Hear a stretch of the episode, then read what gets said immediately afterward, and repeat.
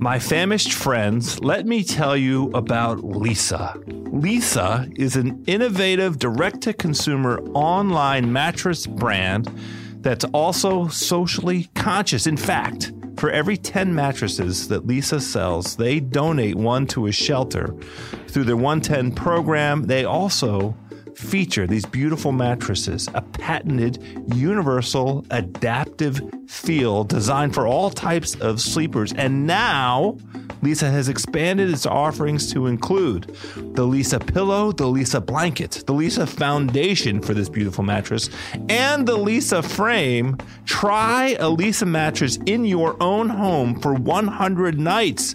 My hungry homies, risk free. That means you can return it if you're not down with it on the 99th night, but you're going to be down with it. You're going to keep it for, for 3,065 days and 3,065 nights. This is available in the US, the UK, Canada, and Germany online with free shipping. This 100% American made mattress ships compressed in a box right to your front door. You can try the mattress at the Leesa Dream Gallery in Soho, New York City as well as Virginia Beach, or you can get yourself to any one of 80 West Elm stores nationwide and give it a test drive before you get going on the 100 nights risk free. For Memorial Day, oh, this is a great deal. Hungry Homies get $160 off when you go to leesa.com slash carbs. That's L-E-E-S-A dot com slash C-A-R-B-S. Do it. $160 off. That's a great deal. Culinary Comrades, today's House of Carbs, also brought to you by our good pals at Hotel Tonight. Hotel Tonight partners with awesome hotels to help them sell their unsold rooms, which means you get amazing deals. All it takes is 10 seconds, just three taps and a swipe to book. No long, endless lists of a zillion hotel choices. Hotel Tonight only shows you the best deals at the best hotels. Perfect whether you are a planner or, like me, you like to leave things to the very last minute. Hotel Tonight has a great perks program, the HT Perks program. The more you book, the better the deals get. So start scoring amazing deals at incredible hotels and download the Hotel Tonight app now.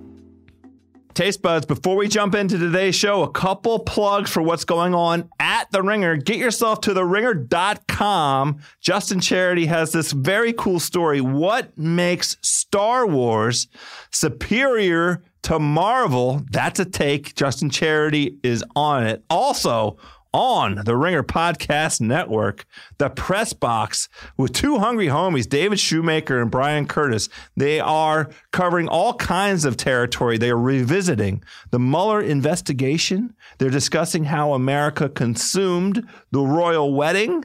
And there's a look at Alex Rodriguez's media makeover, the, the Ringer Podcast Network. Check out the Press Box. And now let's get it on with House of Carbs.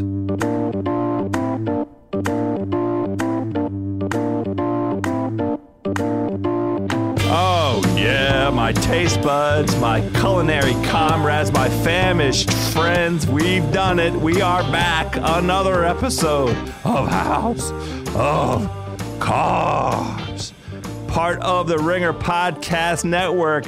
Hungry homies, you know this is the podcast for the hungry people, by the hungry people. I am your hungry host, Joe House. What a great show today. We are honored and humbled with this guest. Pat LaFrieda from Pat LaFrieda's Meat Purveyors is on to help us with summer grilling recommendations and techniques. And of course, food news with Juliet Litman with a surprise appearance by nephew Kyle, who was at this week's LA version of the Yeats Con with our pals from Infatuation.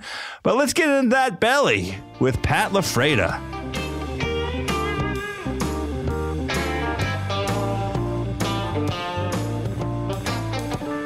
All right, my taste buds, my famished friends, how about today's guest?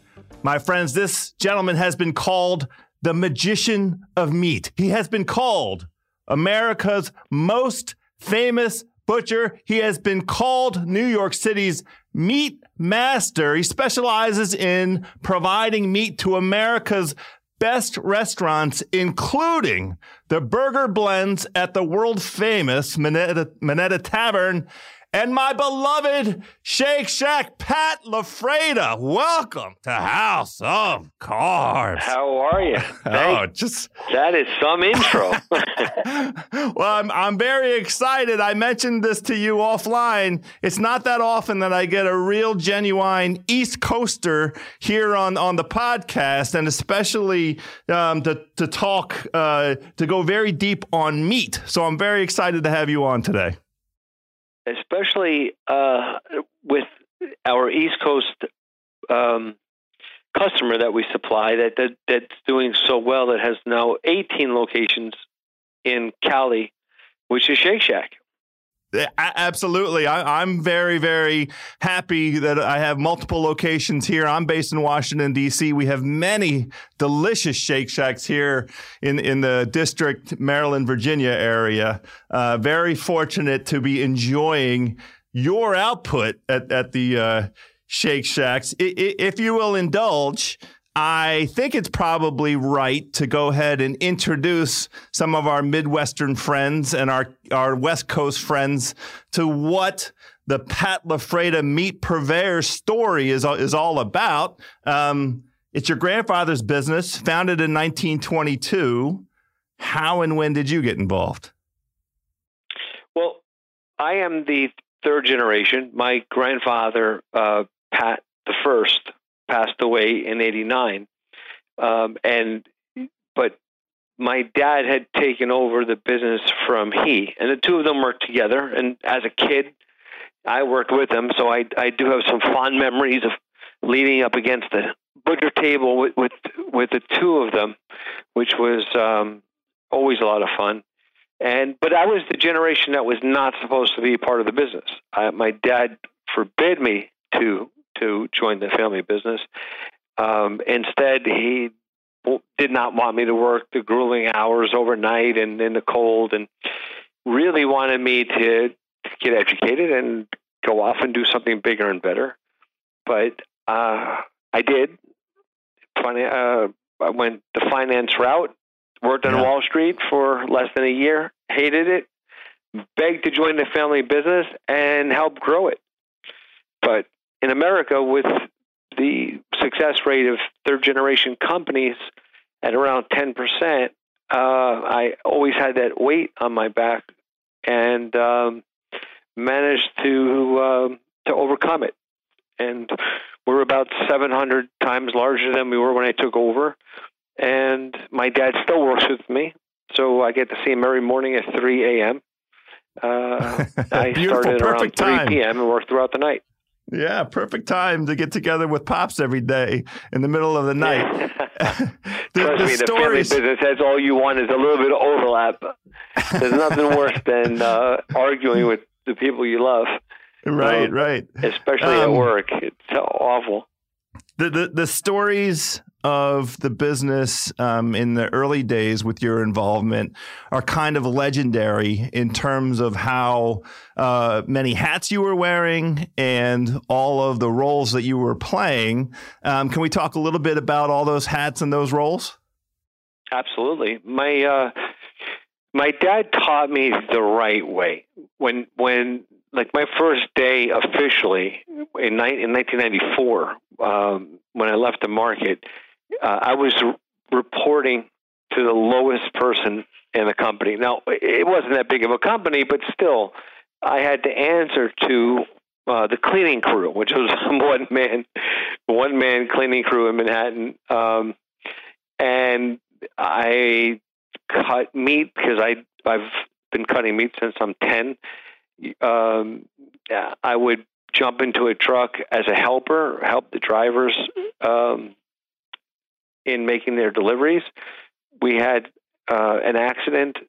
One of my trucks had an accident, accident, I should say, and that driver was out for a while, so I was driving the truck. And as soon as I would get those deliveries delivered, I'd get back to the meats, shower, jump in a suit, and then hit the road to to get new business, and that's really how I grew the business uh, organically.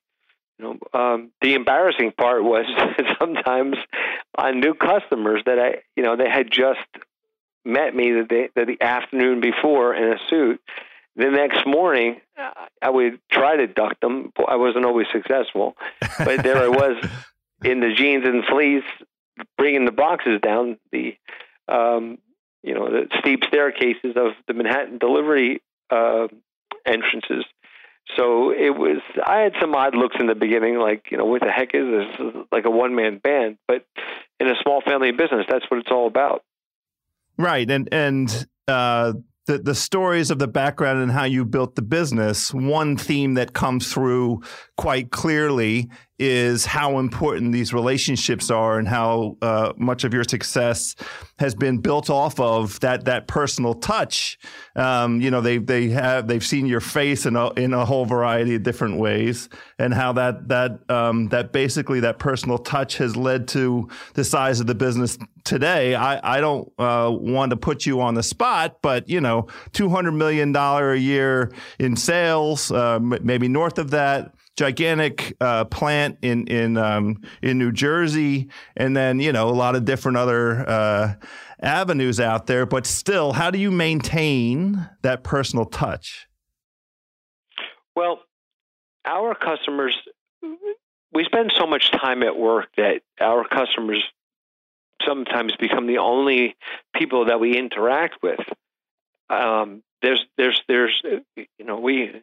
I have friends since I'm uh, you know, 10 years old that I still stay in contact with, but really our customers have become our friends. So that personal relationship, um, it, it, not one that, that a salesperson or a service company has with the owner of a, of a restaurant, but that's the culture that my dad uh, always had uh, with between he and his clients on our invoices, my cell phone is still on the invoice. Uh, my dad's home number's on the invoice. My cousin's cell phone number's on the invoice. So you can always get one of us. Uh, as a matter of fact, on the way in to work this afternoon, um, the Standard Hotel on the East Side called me and said, "Hey, Pat, you know I haven't received my second delivery yet.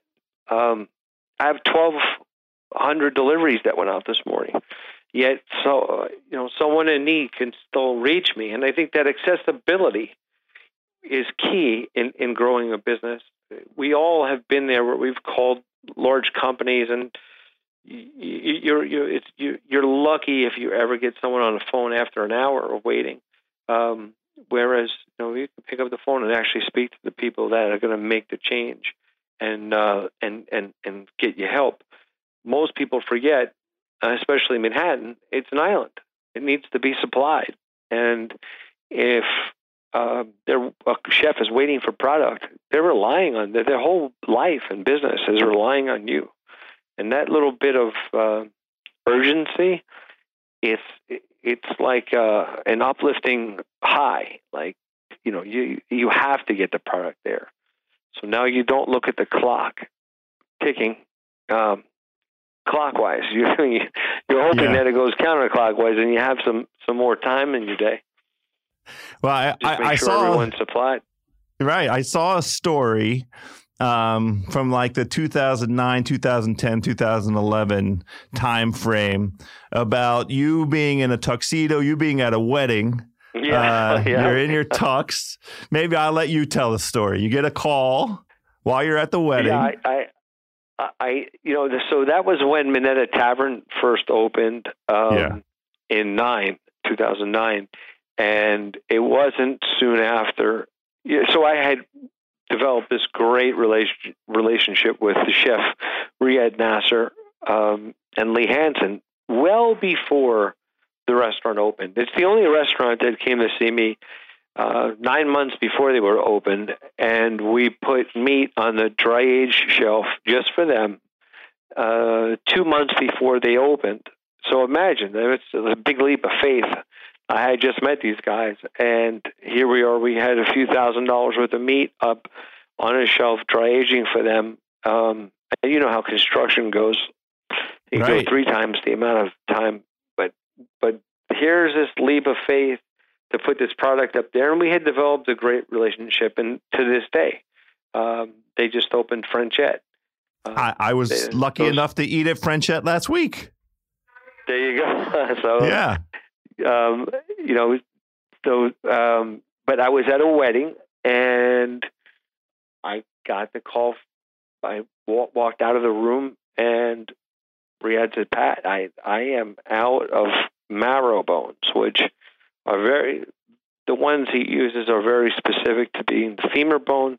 Uh, it's that great bone, roasted bone marrow that comes with his rib steak dishes. And he says, I just didn't, I didn't order enough. So I can't say I didn't want to leave the wedding anyway. oh, okay. uh, but I, uh, I, I, I drove to my facility uh, in Manhattan and I cut his, I cut and delivered his marrow bones in my tuxedo, um, and then went home. Well, he he had to have been Oh, yeah. impressed, right? And you show up in a tux. That's high class service right there, Pat. Yeah, it, it really is. It really is, and it, it goes a long way. So you're, you know, when you when you are able to pull things off, and you're willing to do things like that for your customers, it's um, in, in my business where we sell meat and a service, and that service is just as important as the product. Uh, it goes a long way, and um, you know, you're you're you hope that your restaurateurs never forget that and the chefs never forget that. And in our case they they haven't. They've um you know uh, that's that's really where loyalty grows. Well, I want to talk about hamburgers, uh, if you will uh, indulge. Uh, you and your cousin Mark uh, Pastore, did I say it right? yes yes You you guys uh, have have re- been recognized, w- well deserved as as the burger gurus, responsible for I would say kind of the elevation of of the hamburger into the delicious high class event that it's it's it's achieved here over like the last 15 years or so. Um, in the first place, where did that inspiration come from? And and and I'll let you describe, you know, how you guys innovated in terms of the the cuts and the percentages and, and what you did. Um, but where did that inspiration come from? yeah my my grandfather uh had a very strict standard operating procedure in making chopped beef for burgers and it was and and and and, uh, and a set of beliefs that are all true. He used to say you cannot hide your sins in the chop beef machine, meaning you, you can't throw in whatever's scraps left over at the end of the day and then expect to have any kind of consistent or quality burger. And he really wanted a burger to have a steak like experience. So in grinding home muscle cuts that that are domestic only, that are um, of 24 months of age on average, nothing over 25 months of age, which is a different type of older cattle. There's a sweetness to uh, to beef like that. It's it's it's it's the it's those great prime and choice steaks that that we all eat but that in the form of a burger and to never i mean process is a lot and i could write a book about the process and the temperatures that you need to achieve not to crush the meat but to actually chop it and that's why we call it chop beef instead of ground beef. Ah, but but to maintain that the flavor you as opposed to what the industry does. And there's nothing wrong. I mean there's a you know i will say uh, our process is is better. It makes the best product that you could possibly make. Uh, but is there a market for the trimmings of let's say another company what they have left over? Of course. You know there's the prison systems unfortunately winds up in the school systems the military um, but other processors will use imported trimmings that come from other companies that are rock solid frozen and mix it with some domestic fat to get an 80-20 mix. But they never know what's in those trimmings as far as are they from inside rounds, are they from skirt steaks, are they from fillets? You just you, you could never control what what the flavors are. So I knew that we had something special when it came to that because restaurant chefs that didn't buy from us on a regular basis, but for the Memorial Day, they were coming to La Frida to stop by for a, a 10 pound bag of, of chopped beef to make burgers for the holiday. I was like, you know, there's something so special about what we were doing. I brought it to the attention and like that's the that's that was the missing part that my dad did not have, which was how do you market something like that? How do you get the word out about about that? Because once once you eat a burger like that, it's it's so vastly different from anything else in the market that it's um it's very easy after that. Oh, once people try it, you know they they want it uh, to the point where we're on so many menus now, um, which is we're really humbled by. But it's something that you never saw before. You never saw a meat purveyor's name on the menu, uh, and the, the chef bragging about that they're getting the product from us. But I saw early on that, especially in Manhattan, where you have sometimes three three restaurants on one street, one restaurant does not want to buy from the same supplier as the other two. And that would be a problem for me. Oh, it was a problem for me. And I needed to solve that. And I did that in something that is rarely done in this business, which is customization. I would ask the chefs to give me an opportunity to make them a blend that was specific to that restaurant. And, you know, they looked at me a little crazy at first, but when we took my grandfather's um, components of what he used in which are are chuck, clod with flat iron, boneless short rib, and brisket, and then tweaked it according to what flavors a chef liked. Whereas one may say strip steak, one may say ribeye, one may say sirloin, um, and then increase or brisket. One, yeah, so we would increase and change the ratios of what would go into that customer's blend. And as you know, restaurants that would only use maybe 20 pounds a day as opposed to hundreds, we would we would stop and make their blend every day. And now three restaurants on the same street could have three different very experiences and not mind to buy everything from us. So um, that was, you know, looking back, that was that was a difficult task but something that I was successful in doing. Yeah. Um, the Shake Shack is a big example of that. Well, that's right. I wanted to you. I was going to say you mentioned the relationship with Riad and Lee at Minetta Tavern, and you guys um, all, I think, together basically collaborated on the Black Label Burger. Um, but how, how did you f- connect with with Danny Myers and and and come up with uh, the blend for Shake Shack?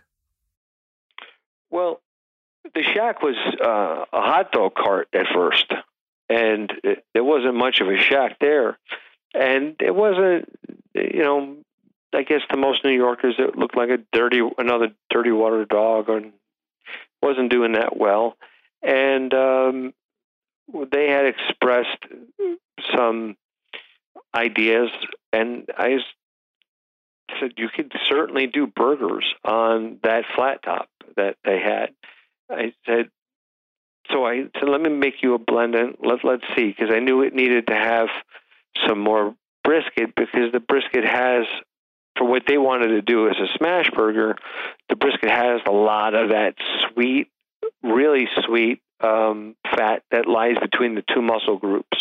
So if you remember ever cutting a corned beef open and you have that real fatty section in between, um, some of the sweetest fat uh, on edible on the animal.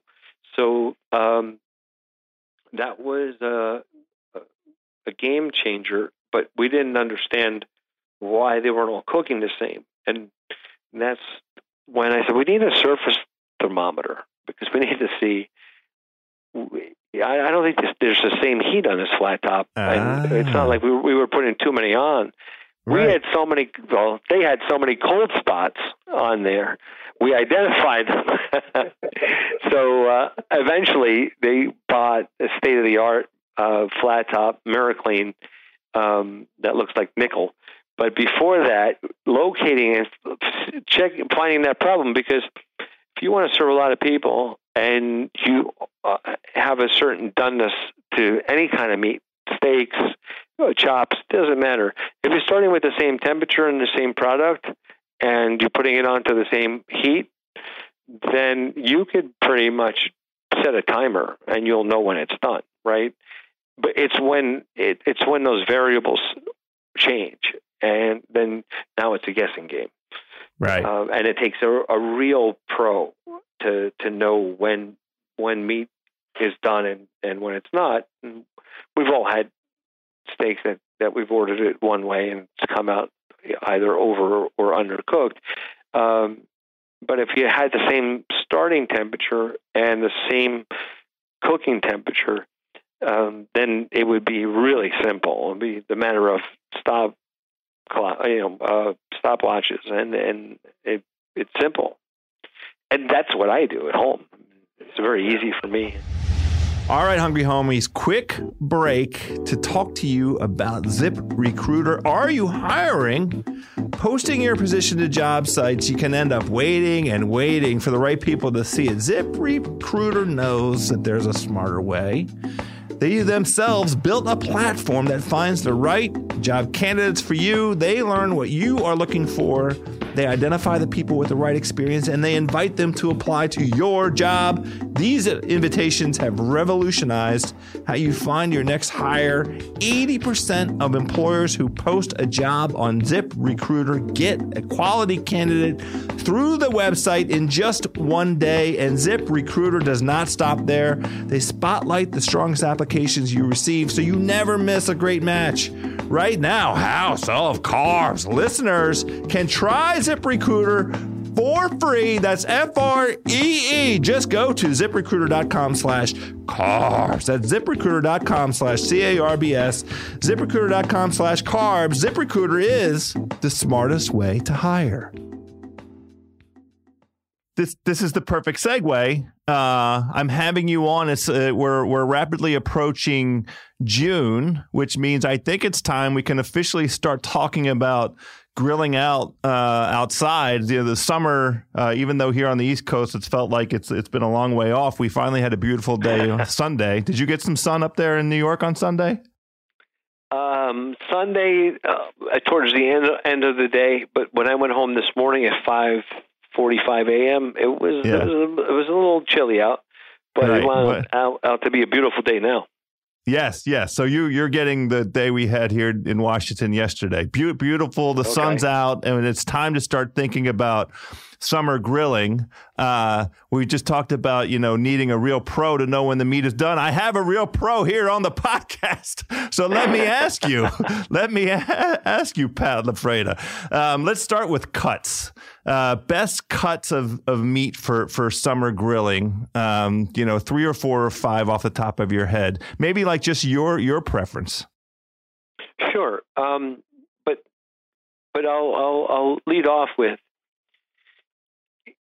with you'll make you'll make great barbecued steaks um, from from any cut that you're accustomed to and you know how to handle.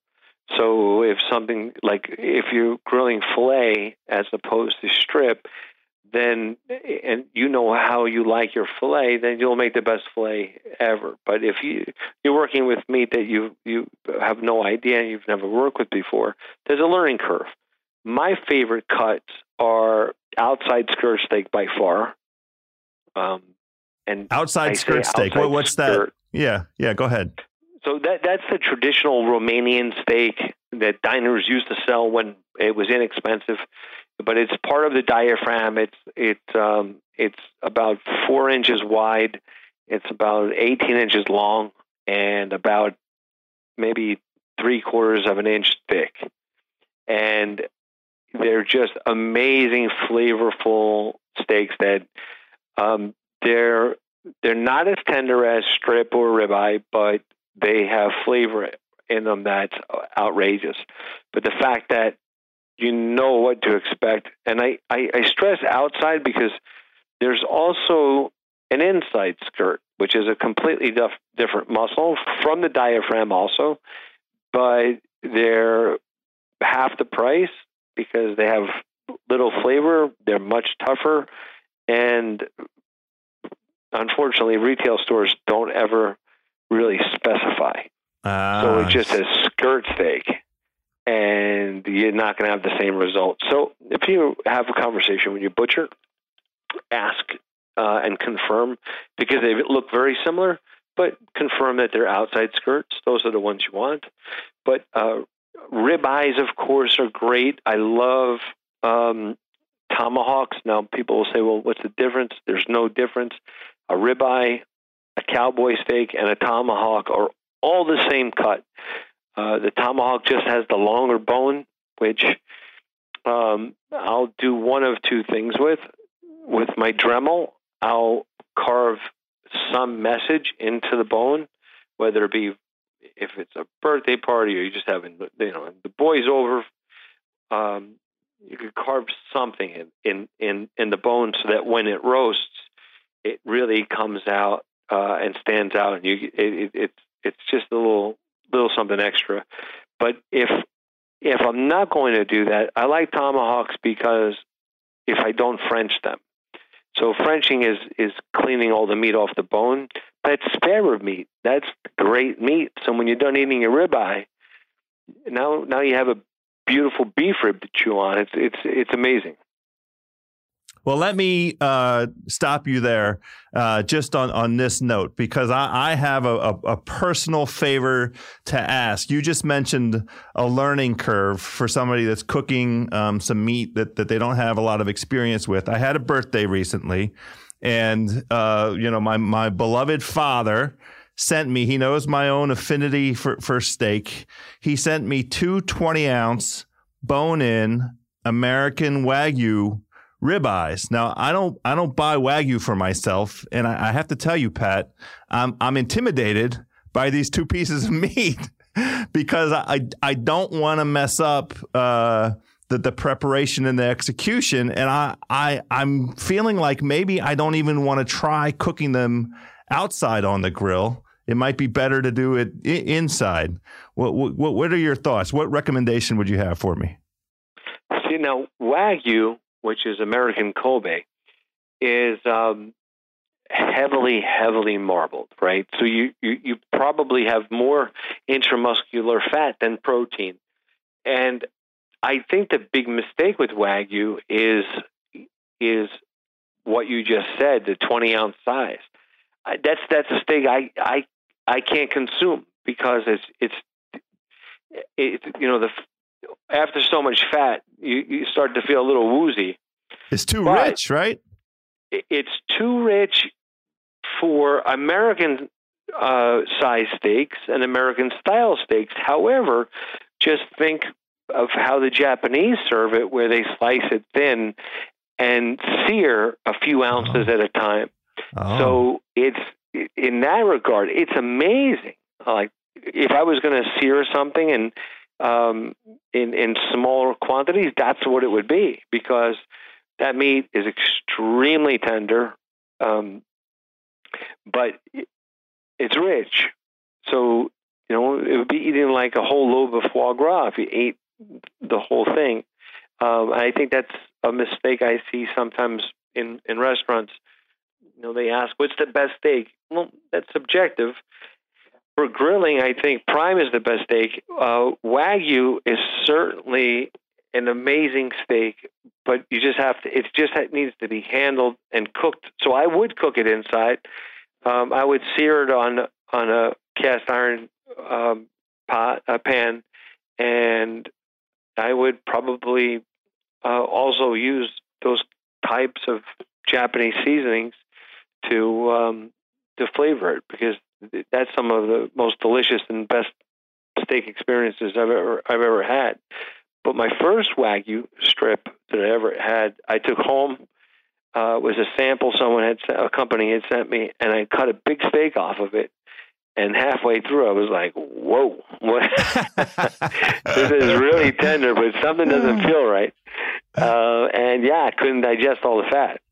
Well, if I have 40 um, ounces of, of this in, in, two different 20 ounce steaks, I, I have a big one. appetite. Save one. Okay. Well, I was going to say, how many no, friends I should I, I invite over? I, I said freeze one. Oh, no, freeze one, yeah. Um, uh, I don't like to freeze meat personally. Yeah. Um, right.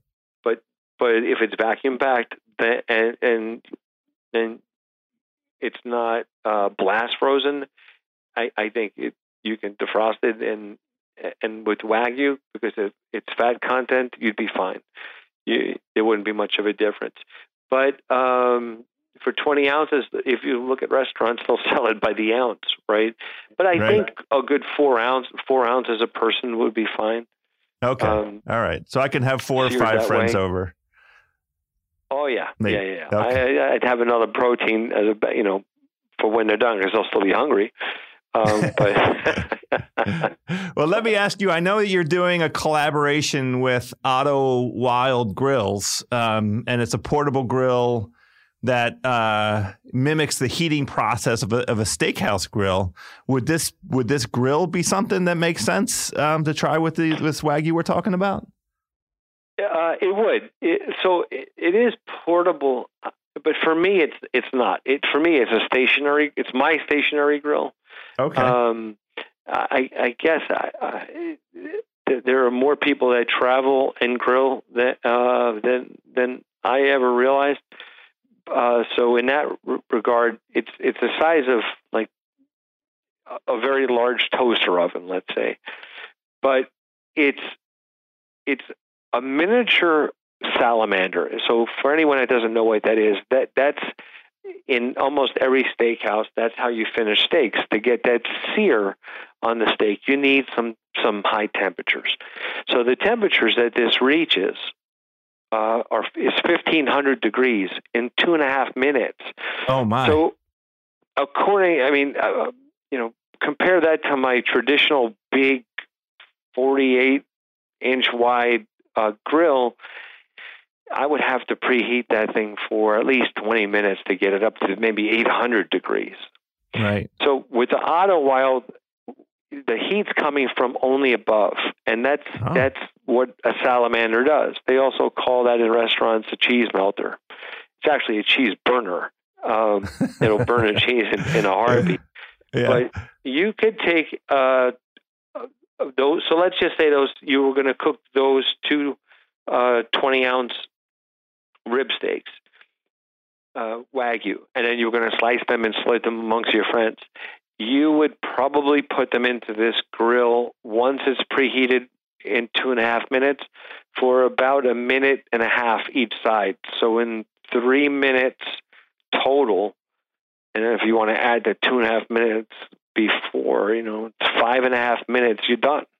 Oh, that's how fast. I love this. Yes. I mean, there's nothing faster.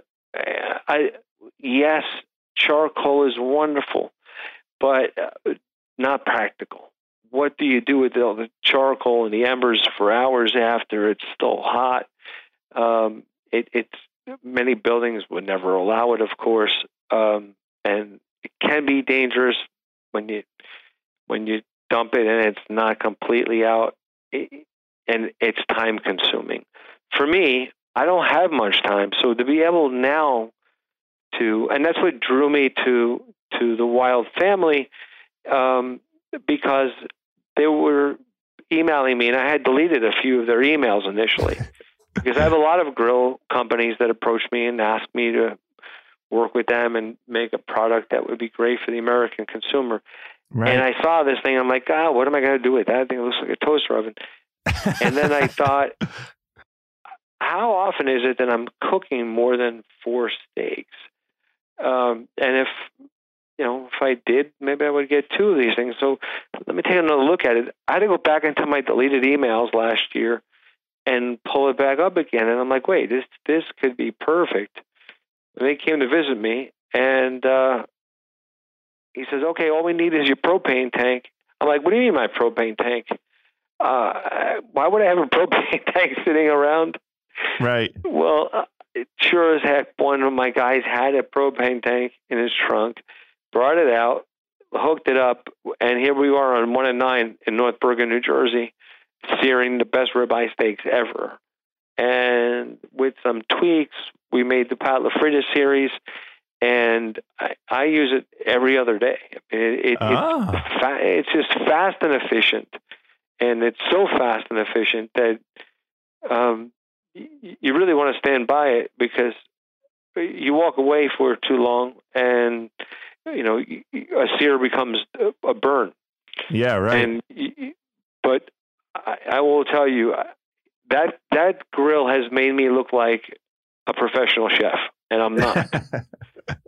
So, over the course of- sear to come out, oh, yeah. amazing.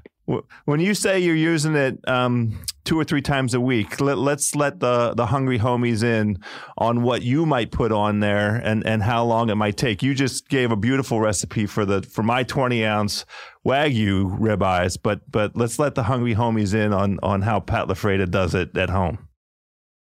So for I cooked burgers uh, two nights ago uh, for my son and I, and they were six ounce burgers, and I put. I didn't max the heat out. I put the meat at slightly less than half.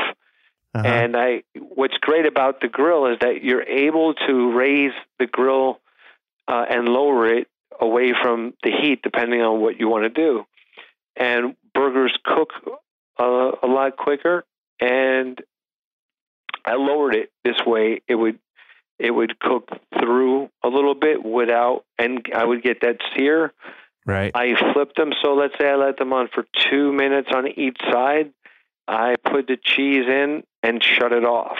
And there's just enough Ah. heat there to let it melt. And it came out. My son ate two six ounce burgers. I, he's, a, he's thin as a rail and uh, is, is 13 years old. Um, and it's always difficult to get kids to eat, and uh, he couldn't get enough. So Yeah. um, it, it, it's a lot of fun. But with ribeyes, um, I cooked two tomahawk steaks on it over the weekend, uh, crossed them in there, and they were an inch and a half thick each. Mm-hmm. And from cold, so that means from my fridge right into the Otto Wilde, that was one minute forty five seconds each side, and pretty high up to the to the heat. And I had just that perfect crust. I did let my steaks rest after, so when I pulled them, I put tinfoil over them, and I just let them. I let the exterior temperatures reach the interior. When I sliced into them, I had pink from edge to edge, but I had that nice, crisp sear. Um, and I was given this advice by a chef many years ago, Mike Lomonaco from Porterhouse, New York. He's like, Pat, season your meat before, but do not put pepper. Just put salt. Fresh pepper, you put it on after. I was like, why is that? I've never heard that before. He said, try it both ways. You'll see how bitter the pepper gets. And man, was he right on. I couldn't Huh. believe it. Okay. So, especially when you're dealing with heats of up to 1500 degrees, um, it becomes more true. So, you know, I always have fresh ground pepper there waiting for my steaks to come out. And then I, I pepper them, cover them in, in, in tin foil and, and let them rest.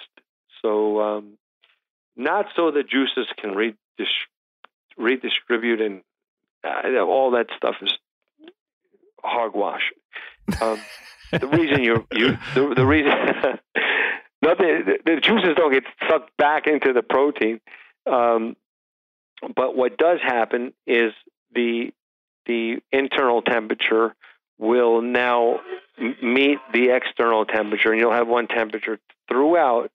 And what that does is it does release a lot less of the juices, and um, it, it, it allows you to have that one homogeneous color through, and then you have this really beautiful crust of of of protein and salt on on the exterior, and that's exactly the way restaurants cook cook meat. Oh, I it's it's it's uh I'm sitting here, my mouth is drooling. That's it's it's incredible. I, I, I, I want to ask you about the uh, the Pennsy Food Hall, the first brick yeah. and mortar for for Pat LaFrieda, uh, Pat LaFrieda meat purveyors. I looked at the menu today, and it's a it's a beautiful menu. I mean, you know, you can get short rib, you can get uh, roast beef. Uh, there was a whole variety of beautiful things on there. There was, yeah, there was one thing missing just a burgers. regular straight, yeah, burgers. well, where's the burger? We we we are. I can't tell you how many opportunities I've passed up um, where investors wanted us to open a burger chain or a restaurant chain in, in you know in the city and, and, and surrounding areas. But we we supply restaurants, and the last thing we want to do is be competitors with our customers. So, um, Mr. Roth from Vornado Realty had that space, which used to be Borders Bookstore outside the garden. And he really wanted not so much the profit, but to change the the landscape of and and and and the and, and the area as to the element that lingered outside every time you'd walk up to the garden, you know, you're offered everything in the world from scalp tickets and on. And having a food presence on that corner and in the in the envelope of being in that building and staying away from from what my customers sell is the only way we were I felt comfortable in opening anything. Um, so we were not competing with our customers and you know, in the bubble of of the garden, um, I, you know, a lot of chefs respect us for for uh, having done that. For uh, you know, for us, it, it was about uh, exposure. It was about I, I love projects like that where uh, you know you have gangs hanging outside uh, on the corner and now you're changing the neighborhood around. And it's it's very much appreciated by by the neighborhood. And um, just the fact that it's there it's open there's people there um, it's secure it's clean.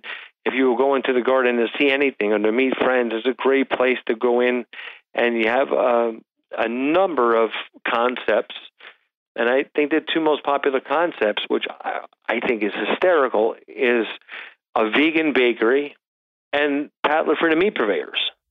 so, um, but that's that's where the American uh, palate is these days, right? A hundred percent. You know, and you know, it's not it's not uncommon for someone to lean over to me at a dinner table for the first time and say, "Hey, Pat, I just want to tell you in advance, I'm a vegetarian." like, that's why. Why are you telling me? Tell the waiter. I, I I'm not telling you to eat meat. As long as you don't tell me not to eat meat, I'm not right. going to tell you to eat meat. Oh, that's uh, great. Eat, I want people to eat what what makes them feel good. Absolutely. You have to feel good well, about what you're eating, and uh, that's that's something very integral, very important um, that we try to get across.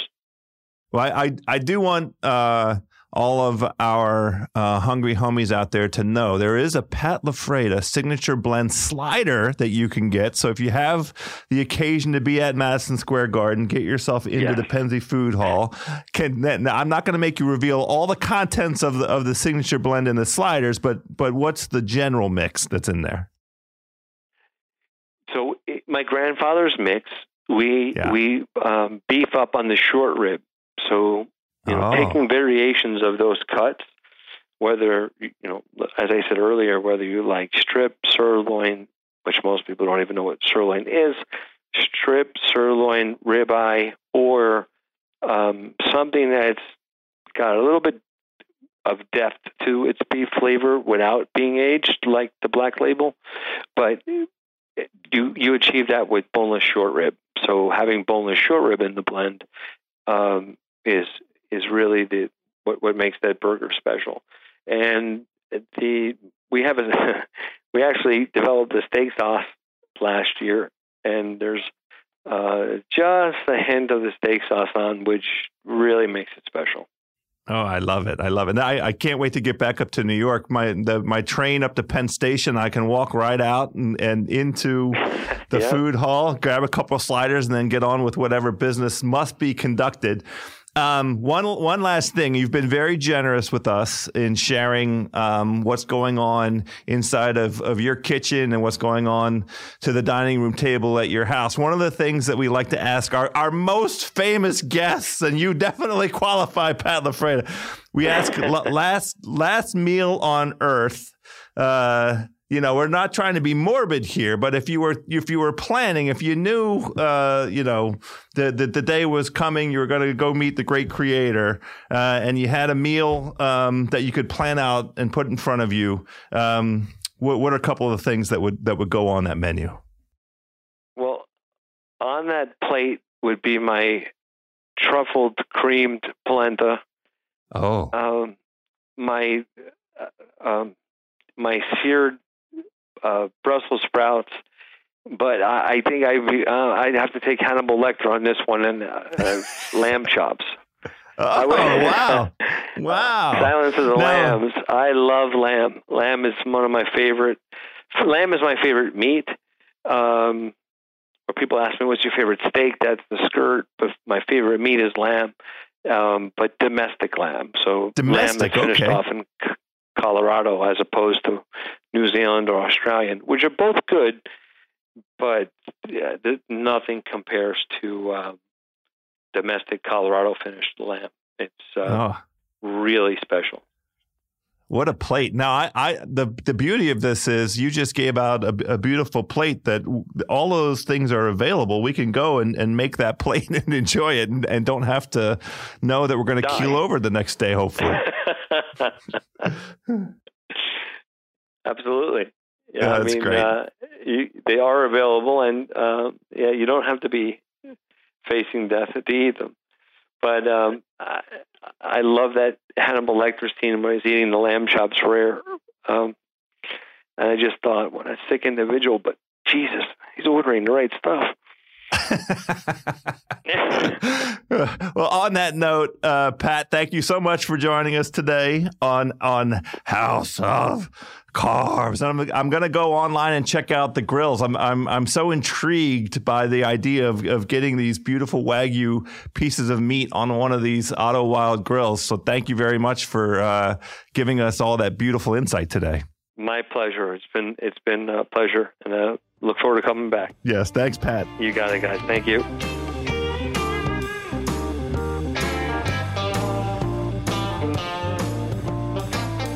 There we go, my taste buds. Humongous thanks to Pat LaFrieda giving us some time. It's probably near his bedtime right now uh, as he as he uh, gets ready for the early morning wake up call. We appreciate him coming on and giving us those outstanding tips. Before we get to a royal version of food news this week, how about a quick word from our pals at Thomas's English Muffin? My taste buds, are you looking for a breakfast that's worth skipping the snooze button for? Look no further than Thomas's. It is the only breakfast brand that delivers a one of a kind eating experience with its original Nooks and Crannies English muffin. There is nothing quite like that Nooks and Crannies texture, perfectly toasted to give you irresistibly crispy edges with a soft, warm center. We're talking about peaks and valleys. We're talking about a light crunch on top, a soft center in the middle, nice and warm. I like it a little bit uh, uh, crunchier. I turn the toaster up to eight. That's okay. That's how I like it. You do it how you like it. The secret to revealing the perfect nooks and crannies goodness every time, my friends, is to pull the halves apart. You don't ever use a knife. If you need a fork just to get it started, go ahead and stick the tines. Just just get a finger in there. It'll it'll come right apart. That's how you get the peaks and the valleys. You get that thing into the toaster, you lightly toast each half. I might go a little bit light, a little heavier. And then you take them right out. They're hot in your hands. You get the butter in there. If you're a cream cheese person, go ahead and do that. You watch how the butter or the cream tea- cheese, it just melts and it pools down in those beautiful crevasses. And inside all those amazing little nooks and cranny spaces, it is a delicious burst of flavor in every warm toasty, buttery bite. If you haven't had them already, you got to go get some toast and butter. Some Thomas's Nooks and Crannies English muffins. They are truly like no other. Okay, my taste buds, my famished friends, it is that time. We are now ready for some food news. Yo, Juliet, Hey, hey, hey. what is happening? You know, just kicking it here in LA. Not too much. I had really good carnitas tacos for lunch, just in case Oh. you're wondering, from here on Oh. the lot. Taco Yeah. Tuesday, my friend. Taco Tuesday at the at the uh, eatery right there on the lot, huh? Yeah, Food and Bounty.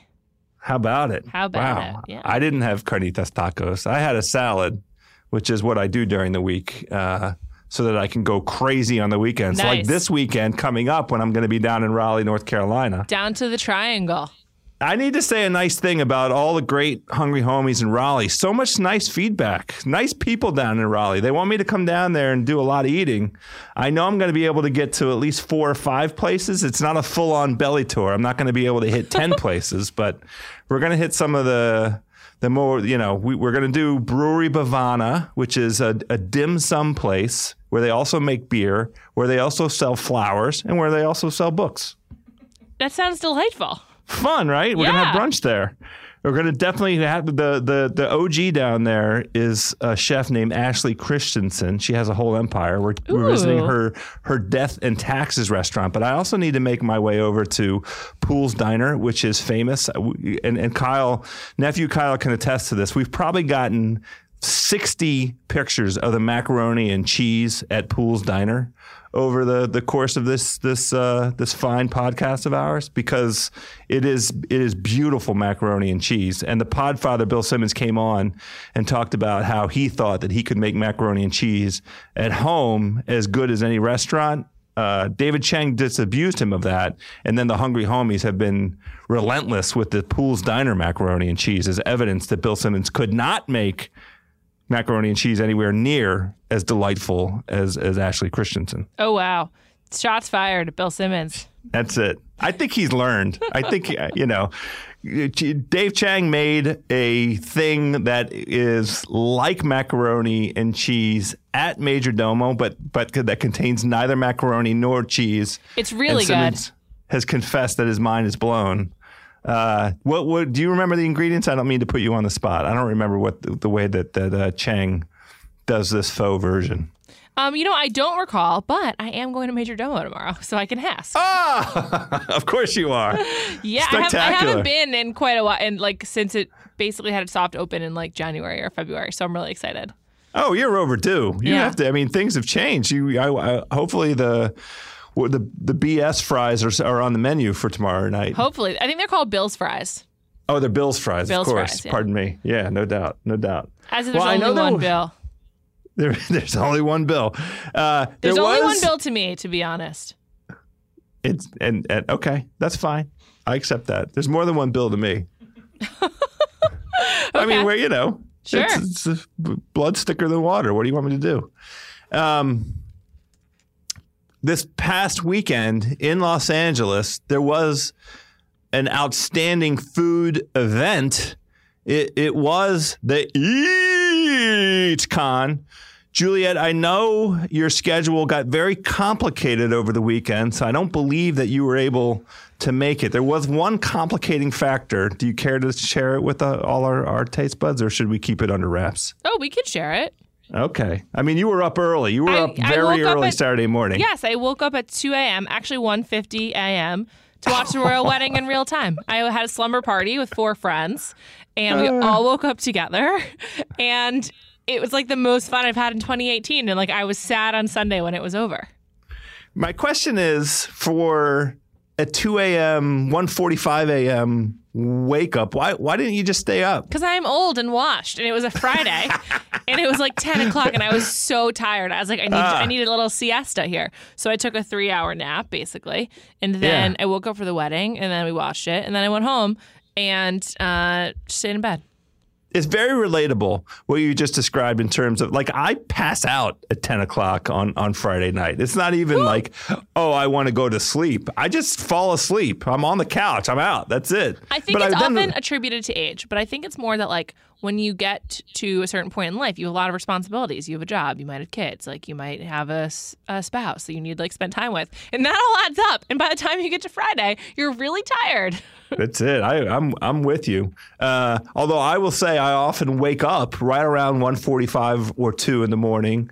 Uh, you know that Saturday morning, like oh I'm on the couch. I fell asleep on the couch again. Now it's time to, to go to bed. You you uh, you know woke up and watched the royal wedding. Yeah, I did. And then I also had to do a little work as well. And then, Yeah. and then you know, we, we covered the royal wedding here, so it wasn't like uh, No, No. I know that was Yeah. genuine. Uh, Yeah. You know that was content. content, baby. And it was it was great. I'm I'm uh, I think I'm one of the world's biggest George Clooney fans. So the fact that he was there was really big for me. And also, I have been watching Suits since day one. Like I have no, I know Meghan Markle. Like we have a personal relationship based on the fact that I watched Suits.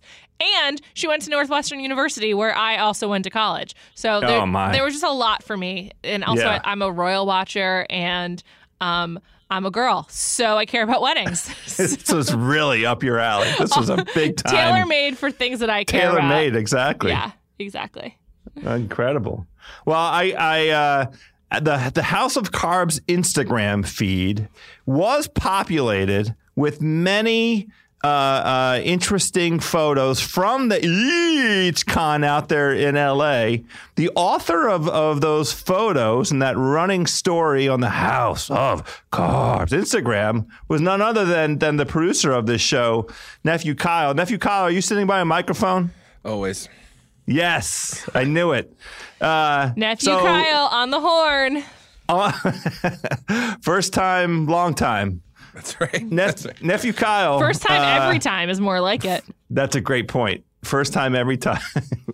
uh, so the pictures, I enjoyed them from from my my, my uh, you know my comfortable place here uh, in in Washington D.C. Sunday morning.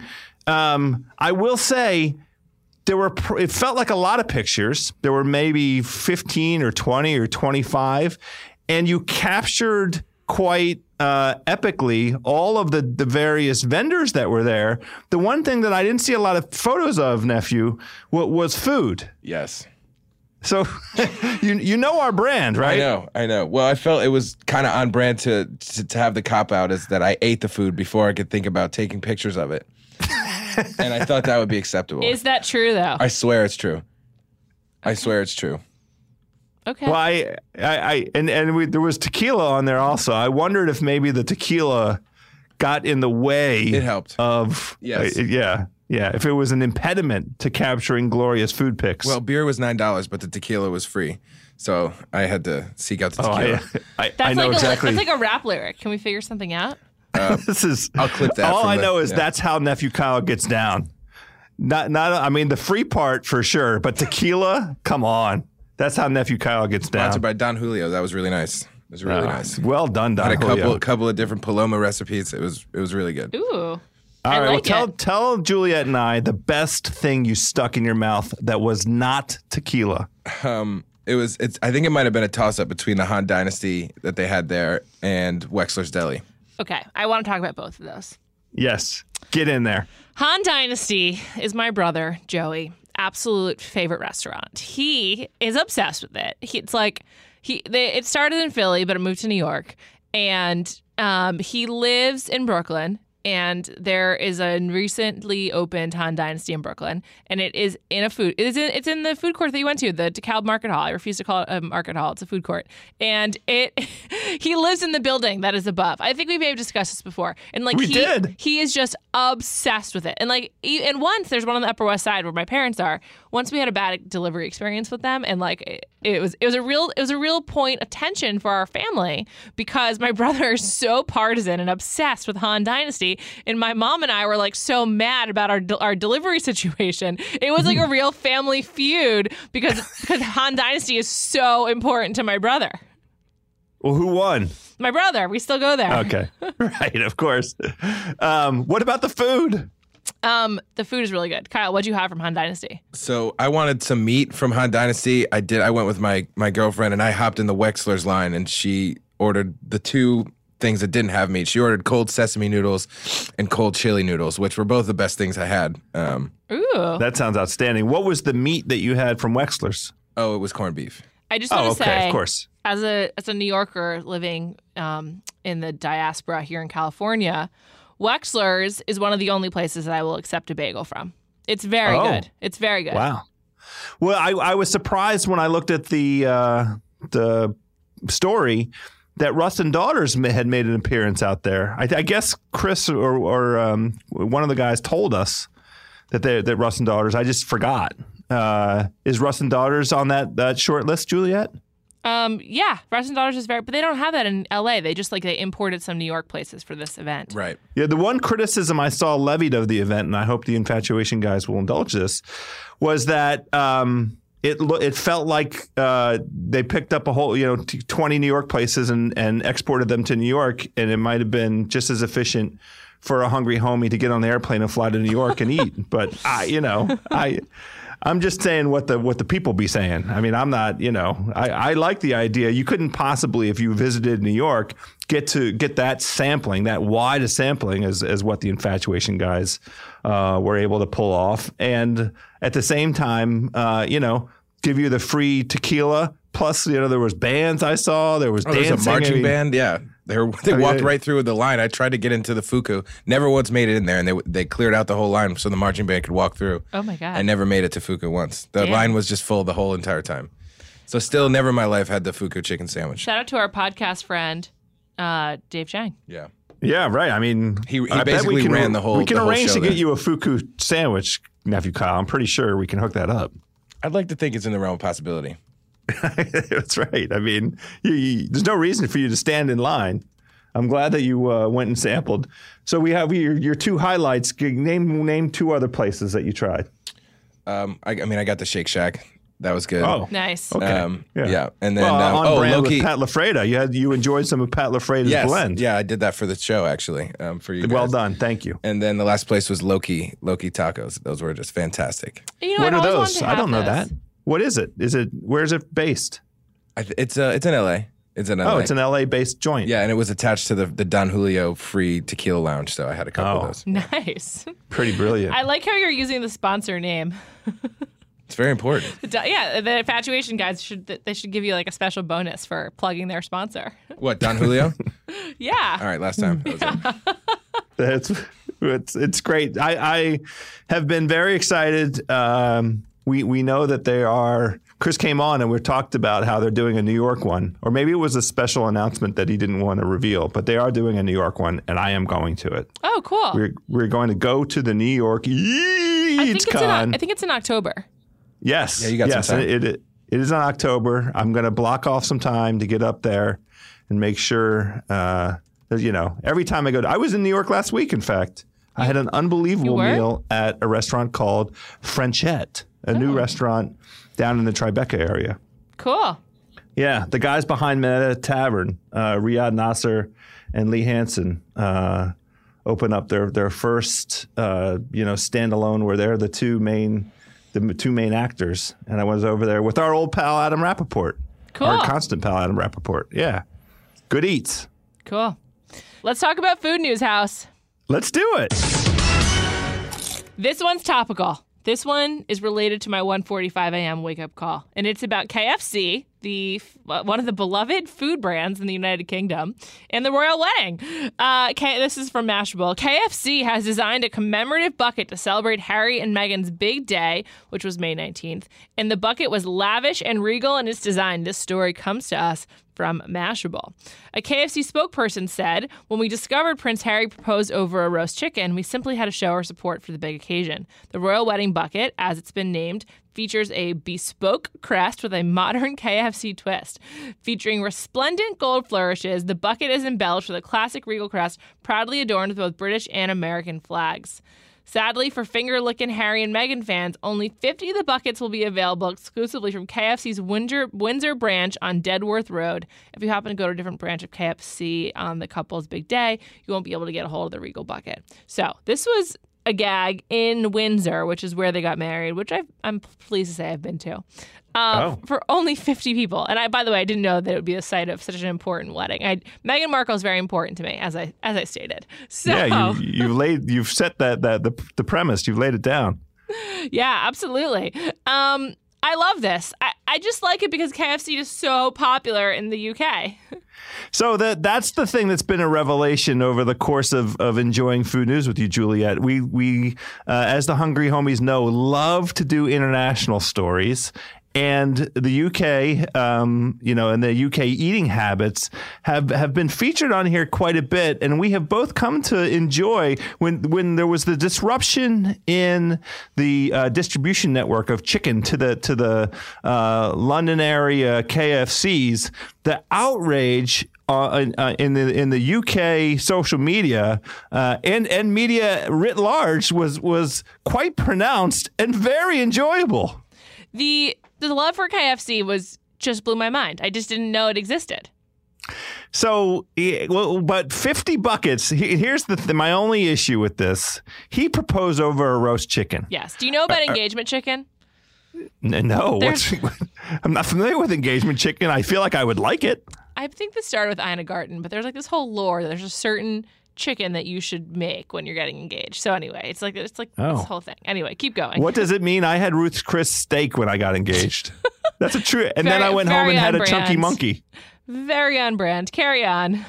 so yes, he, they, Well, were, they were eating chicken. I want to see one of these buckets. I, I hope they one of them somebody was lucky enough to stumble into that KFC. Yeah, I want the 20 piece. So- Boom, here's the Regal bucket and I want to see it on eBay. How much do you think they're going one of those would go for on eBay? Um, again, glad you asked because some of the other like trinkets available to people who are in Windsor are going for like thirteen thousand dollars. Like there was like a gift bag that that had like, you know, a, a a coupon for the gift shop at Windsor Castle and like some like pins from Harry and Meghan's big day, and it was going for thirteen thousand dollars. So I think you could get like at least seven fifty for a bucket. And I, I saw a picture. It's not that regal, but it is different. I mean, you know, if you're truly obsessed, like many people are, you got to have it. Yeah, that's a great price. I'm on that. Yes. I'm not I wouldn't pay it, but I feel like that's a fair price. Yeah. I, Okay. I wouldn't either. I, Thirteen thousand for the like entire gift bag from the day in Windsor is insane. But some people they just they're obsessed. Yeah, they want they want uh, that little taste of of uh, you know the experience. Yeah. they have to have it. Yeah. Okay, moving on. This is actually sponsored content from Food Beast, but I want to talk about it because I, they didn't sponsor me. So whatever. They didn't sponsor us either. House No. of Carbs. They did not. So Benihana, the the infamous food chain, do they have one in DC? Yes, of course. I guess they have them everywhere. I, I don't even know how many they have. It was a big deal to go to this when I was in high school. It was like a cool thing for, for kids to do. Anyway, they now have this offer where you can like learn to become Benihana chef so that then you can take your friends to Benihana and cook for them basically. It's a $200 package for four people for the you the guest chef and your three guests and you can like show off your knife skills and how you are a master of the hibachi. And I kind of think this seems like a good deal. $200 for four people at Benihana? It feels like a great deal. Yeah, and like I'm You ass- agree? I'm assuming you get some help from a trained chef. So like, you know, my friends don't have to eat my bad food, but I have no idea. I just It's think Benihana food, so I it's going it to be great. fun. Yeah. I agree. I, I don't know. I just I think the whole concept of Benihana. There's a lot of I'll be driving around LA and like I'll see like these big buildings, like these big structures, and I was like, God, nothing's ever looked more 90s. Like that's so from like a different era where like someone thought this was a great idea and really smart. And Benihana is like the restaurant of the 90s to me. It's like, oh, someone thought this was like a really cool idea, and like stir fry really had a moment, and that moment has passed. I agree with this, although I will say it feels like it could be capable of a pretty um, breathtaking reinvention. And what I'm particularly attracted to is this idea of of the interaction that goes beyond like sitting around at the Korean barbecue, putting the meat onto the um, on, on onto the hot coals, or you know, at the fondue place. That's the other place I thought of. Do, I, do you remember the name of the fondue place? of What's course, the famous the fondue melting place? pot. Yes, melting pot. Yes. Like Where? The melting, pot? Yeah. Oh my gosh, uh, the the nephew who- out of left field. Who knew? Well, now we're having fondue the next time we're out, Kyle. Food service Um, professional.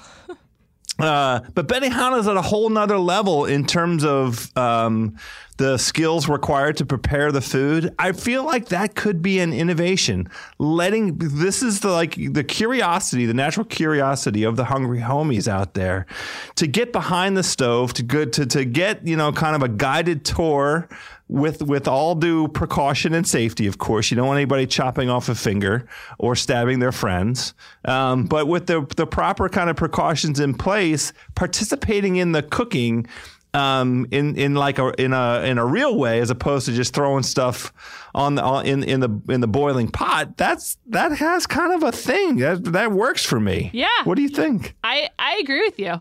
It also doesn't seem like the same kind of perfect chemistry that other kind of cooking needs. You can just throw stuff on there. Right, right. Now, I do think like the reinvention um, that's available to them could could sort of capture um, a lot of the, the the different food groups, the Asian food groups that are of a moment. Like we, you know, they could work some ramen in there, Yes. and you could cook pre-cook some of them. You know, you, there could be a whole thing where um, folks, all the hungry homies out there that are dying for you know pho or ramen or you know just go go think outside the box a little bit, Benihana. Yeah. But this idea of letting the the, the taste buds behind the behind the counter and and behind the grill. And, and setting them up for, for great success. I'm on board with this. I like it too. I also just think that it's time for interactive dining to make a comeback. And I just feel like the sort of the foodie revolution of like the last 10 to 15 years made it like an ex- uh, it's like a place only for experts. But I, Right. I, I think that restaurant could be taken back by the people. I'm right there with you. This is that's a very eloquent way of putting what I just awkwardly stumbled through. Thank you for doing that. We this is why it. you're the professional. We worked through it together, House, and it we felt did. great. We did. It, it always does, Juliet. Well, that's all I've got this week. That that is plenty. We've conquered a lot of lot of items. I'm excited to come back next week from uh, Raleigh with with tales of good eating and a very full belly. Uh, I promise that there will be pictures as well. I can't wait to hear about it. Yeah, I'm psyched. Thanks.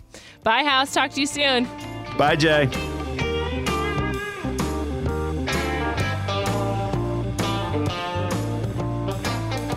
All right, my culinary comrades, there you have it. Another house of carbs in the books. You've been hearing me talk about this trip of mine down to Raleigh, North Carolina. I'm leaving in two days. Please get over to the Instagram at the House of Carbs and check out. I'll be doing my best to capture the experience. I'm going to at least four restaurants, maybe five. Lots of food pictures, as opposed to what nephew Kyle. I'm not going to just take pictures of the outside of the building, my friends. I'll actually get some food pics in there. Hopefully, Poole's, macaroni and cheese. We're definitely going to get over to the dim sum at Brewery Bhavana. There's going to be some beer involved as well. I'm very excited for this trip. If you have any suggestions, my hungry homies, before I get down there, hit me up on the Instagram at the House of Carbs. I'll keep an eye out for you. Or you can hit me on the Twitter at House from DC. I can definitely see what you suggest there. I will have some outstanding experiences to report next week. But until then, my friends, let's stay hungry out there.